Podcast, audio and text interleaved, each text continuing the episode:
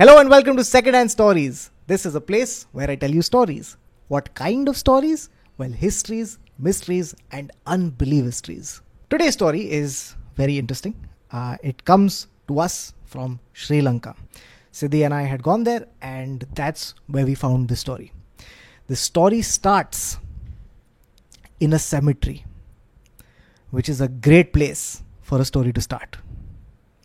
The cemetery is the British Garrison Cemetery in the Sri Lankan city of Kandy. And we were there because someone recommended it to us as a tourist attraction. Now, it's very rarely that you get recommended a cemetery as a tourist attraction. So, when you do get recommended it, you go. And we went. And I'm here to tell you, it did not disappoint. So, we land up at the cemetery and we meet the caretaker. His name is Harsha. He's in his late 20s, early 30s. Uh, very friendly guy, very informative. And as soon as I met him, I had to ask him the number one question you ask any caretaker of a cemetery, which is, Have you seen ghosts? And his answer was, Not yet, but I'd like to, which is a great answer. So he's taking us around the cemetery, and the cemetery is filled with stories because every grave contains a story, and there are 160 graves. People have found their way into the cemetery in the most odd ways that you can imagine. Everything from getting bitten by a cobra to being trampled by an elephant to getting hit in the head by a cricket ball. All of these reasons have led people to come to the cemetery. As I'm looking around, I see that there's this one particular grave that stands out. It's got this flute like structure on top, it's bigger than all the other graves. It almost looks like a monument. So I ask Harsha, I said, whose grave is that? And he takes me to it.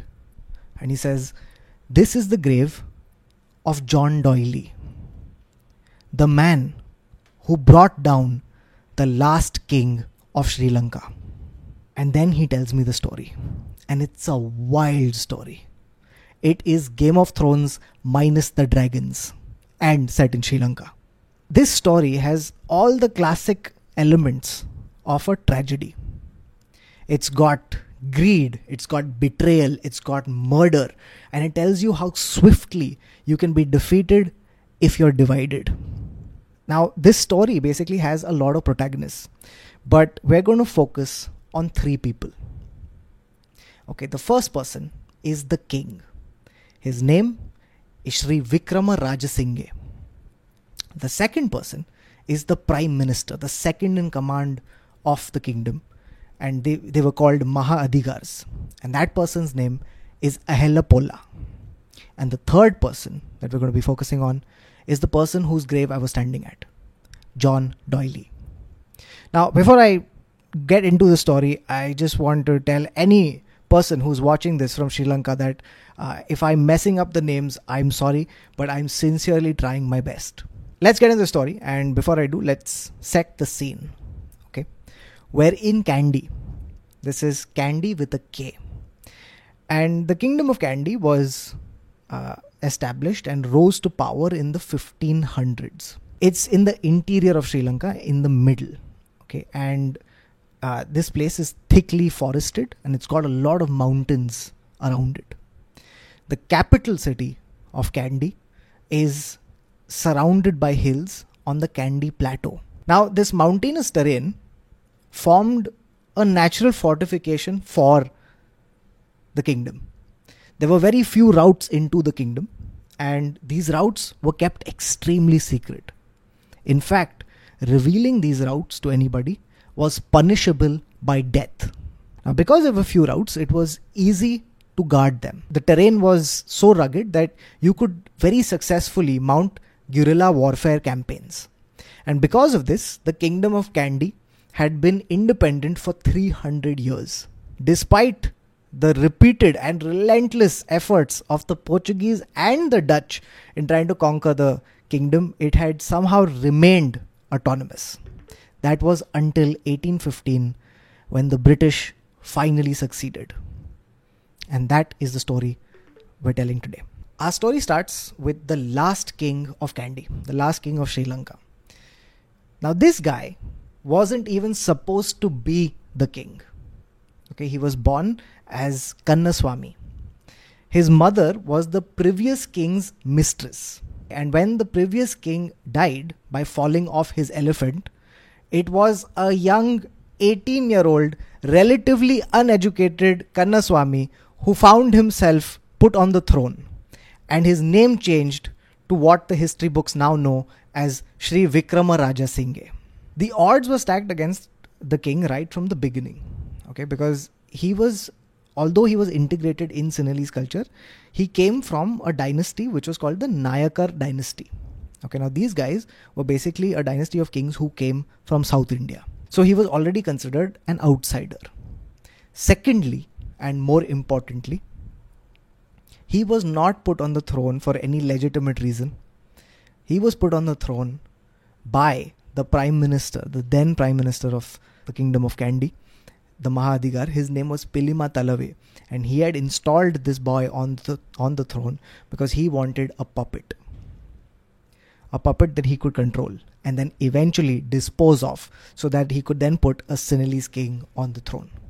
The Mahadigar Pilima Talave puts him on the throne, and very quickly this plan starts going badly because this young king starts making independent decisions He's nobody's puppet. What's worse, these decisions were against the nobles. So animosity starts developing between the king and the nobles. And the one person who's most pissed is Pilima Talave. So what he does is what anybody would do if they were bitter about the fact that their puppet king has grown a mind of his own he goes and starts conspiring with the British. He starts telling them the secrets of the empire and tells them when they should attack. The British listen to Pilimatalave and they decide to mount an attack. They send two troops to Kandy. And this was a bad, bad idea. Because Pilimatalave had underestimated how much the people still supported the king, and the British had underestimated how dangerous the kingdom of Kandy could be. The British troops enter, and the forces of Kandy put up such a fierce battle through guerrilla warfare that the British just cannot keep up. Then the monsoon strikes, and with the monsoon comes disease, and disease rips through the British troops. And finally, they're beaten and battered, and they start making a retreat. As they're retreating, the Kandyan forces they intercept them and massacre them. Only four people lived to tell the tale. This decisive Kandyan victory happens in 1803. The king now has more power than he did before and he is able to subdue the nobles even more. What happens to Pilima Talave for this? Well, he gets executed. The king has just won a decisive battle against the biggest imperial power of its time and now he's got the nobles under his thumb. He's on a high. But he had to be careful because history was going to repeat itself very, very soon. Because watching this Kandyan victory from afar was a man called John D'Oyly. John D'Oyly was the son of an archdeacon. He had studied in Cambridge and then he became a civil servant. From the civil services, he finds his way to Ceylon, which was the English name for Sri Lanka. Comes to Ceylon, joins the civil services here as a revenue officer. But then he does something which is very strange for a civil servant. He finds a monk and he becomes his disciple. As a student of the monk, he starts learning Sinhalese, the language of the kingdom of Kandy and the language of Sri Lanka. He learns the customs and the culture and he's a intelligent guy a fast learner and he becomes really proficient at it in fact he's so good at it that the documents of the time say that he was probably the one european who knew more sinhalese than anybody else now because of this proficiency the government decides to give him a different post the post they gave him was of chief translator now chief translator sounds like a very useful position and it sounds like a harmless position.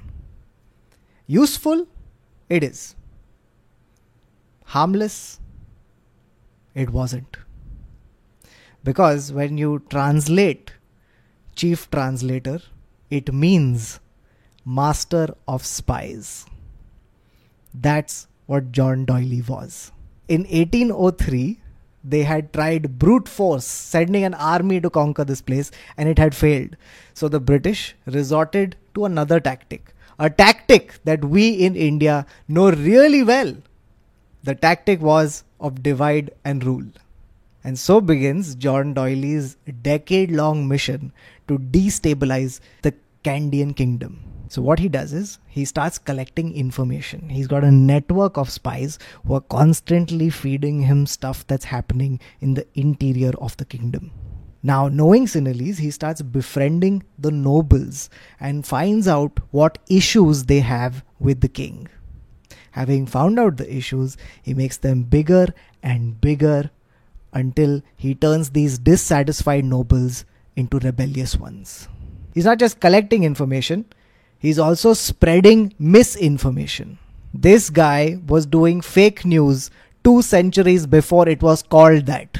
He's trying to distort the image of the king. Okay, he tries to put word out that the king is a greedy, cruel, drunken womanizer. Now, all of this could be true, but it wasn't true to the extent that John D'Oyly tried to make it out to be. In addition to this, he's also gathering vital, strategic, tactical information, such as what are the routes into the kingdom and what are the details of the Kandyan forces. Now, all of these things that John D'Oyly was doing, they all came together when he finally befriended the new Maha Adigar, the prime minister of the kingdom. That man was Ahelapola. Ahelapola is the final nail in the coffin of the Kandyan Empire. He's a man of, of mysterious motives and probably the one person whose fate is the most tragic of all. He's our third and final protagonist. Ahelapola was the nephew of Pilima Talave, the man who had conspired with the British against the empire and had his head removed for his trouble. He was his nephew. And like I said, history was going to repeat itself. Because guess which Maha Adigar was conspiring with the British again? That's right, it was Ahelapola. What he does is he starts corresponding with John D'Oyly and starts passing on information. And again, like his uncle, starts urging the British to conquer Kandy. Now, the reasons he did this vary. Right? Some people say that he did this because he wanted to depose the Nayakar king and, and put a Sinhalese king on the throne. Some people say that he did it for the people of Kandy to save them from this tyrannical ruler. And others say that he did this to become king himself. Whatever the reasons, Ahelapola is now conspiring with the British. He starts doing this, and then eventually the king finds out. The king found out about the betrayal when Ahelapola was away from the court. He was in his districts doing his duties. That's when the king finds out. And incensed, the king sends message to Ahelapola saying, Come to the court and face up to your charges. Ahelapola knows that he's in grave danger. So instead of going to the court, he flees to Colombo and asks the British for protection. The king sends another message. He says, If you do not arrive at the court, then your family will pay the price. Ahelapola still doesn't come. What happens next goes down as in legend as the singular most gruesome event in Sri Lanka's history. It's an event so gruesome that probably even Game of Thrones wouldn't have shown it to you, and they've shown a lot of stuff. I'm going to tell you first the short version of events. And the short version of events are that the family was executed the kids, the wife, everyone. That's the short version. And now I'm going to tell you the long version. And if you're eating food, I would suggest that you skip it because here's the long version. The family are brought to the executioners. And the elder boy is terrified. He's cowering. He's holding on to his mother. He knows what is imminent. That's when his younger brother, a boy who was not older than 10, steps forward and he turns to his brother and he says, Brother, let me show you how to face death. And then he looks at the execution and says, Cut my head off in one single stroke. Now, this moment of bravery is immortalized in Sri Lankan history. In fact, if you go to this place called the Temple of the Sacred Tooth, you'll find a statue there of this boy urging his captors to execute him. The executioners did execute the boys and they were beheaded and their heads were then placed in a rice mortar which is basically like a container where you grind rice they were put in the mortar and then the pounder was given to the mother and she was told to pound her kids. As soon as she gets the pounder she faints. And then eventually she's taken to a lake and a stone is tied around her neck and she's drowned. When news of this broke it stunned the kingdom of kandy. No one lit a light in that entire kingdom for days. The only light that shone came from the palace of the tyrant king. Now, it's a gruesome anecdote. It's filled with gory details, images that you will not be able to shake out of your head. Right? In fact, when you listen to it, you almost feel like it's a great thing that the British are coming and overthrowing this king. So you can imagine why it was that this version of events come to us from the British. No one else seems to mention it, but they were the ones who started this particular version of events. Regardless, the truth is that the family was executed, and when that happened, the other nobles in the area they got jolted. They suddenly realized what could happen to them and what could happen to their families. And because of that, they rebelled openly. This was the moment that the British were waiting for. The British forces start entering the kingdom of Kandy. The king realizes that he's lost the support of the nobles, the support of the army, and because of that, the king flees. In 1803, the British had tried to just send an army and through brute force conquer this kingdom, and it had failed. Then, through machination and duplicity, in 1815, they finally managed to conquer the kingdom of Kandy, and not a single bullet was fired. The king is eventually caught. He was holed up in a house with his two queens. A mob goes to catch the king, and when they break open the door, the mob seizes the gold ornaments of the queens and rip them out of their earlobes. Blood spills on their clothes, and these clothes, these blood spattered clothes, can still be seen in the Museum of Colombo. The king is brought to Kandy and forced, along with some other nobles, to sign a treaty which forfeited the kingdom to the British. Then the king is banished. He's put on a ship and he's sent away to India. And he dies in relative anonymity in Vellore. Ahelapola thought that now that the king has been deposed, he will ascend to power. That didn't happen. The British had used him and now they cast him aside. All power was stripped from the nobles and the British seized control completely of the land. This eventually led the nobles to revolt, and a rebellion took place two years later. The British squashed that rebellion cruelly and mercilessly. After this rebellion, they basically thought that Ahelapola was also a part of this, which is why they banished him too.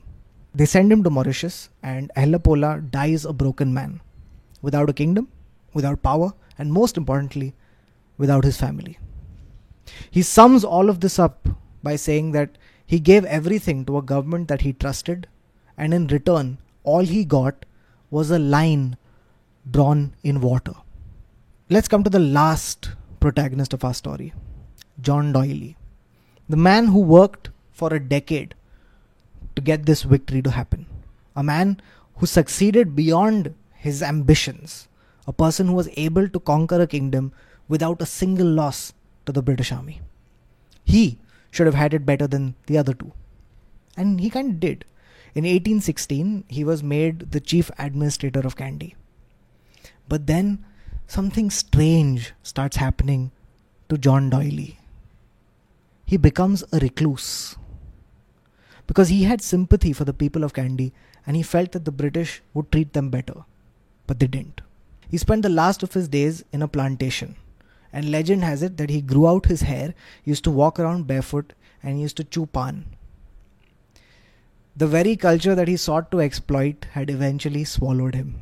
Upon his death, they found out that he had been giving monthly stipends to 115 local needy people. John D'Oyly died without ever going back to England in 1824, and he was buried in the British Garrison Cemetery, where Harsha looks after his grave today. So that's the story of how the kingdom of Kandy fell. I hope you enjoyed the story. If you did, then please leave a comment and a like. If there are other stories you'd like me to cover, then also leave them in the comment below. Uh, as usual, this episode is brought to you by My Career. If you'd like to support my career, then please check the links in the description below. Uh, if you're in Mumbai, I'll be performing on the 19th in the city. For tickets, you can check the description. And until next time, bye bye.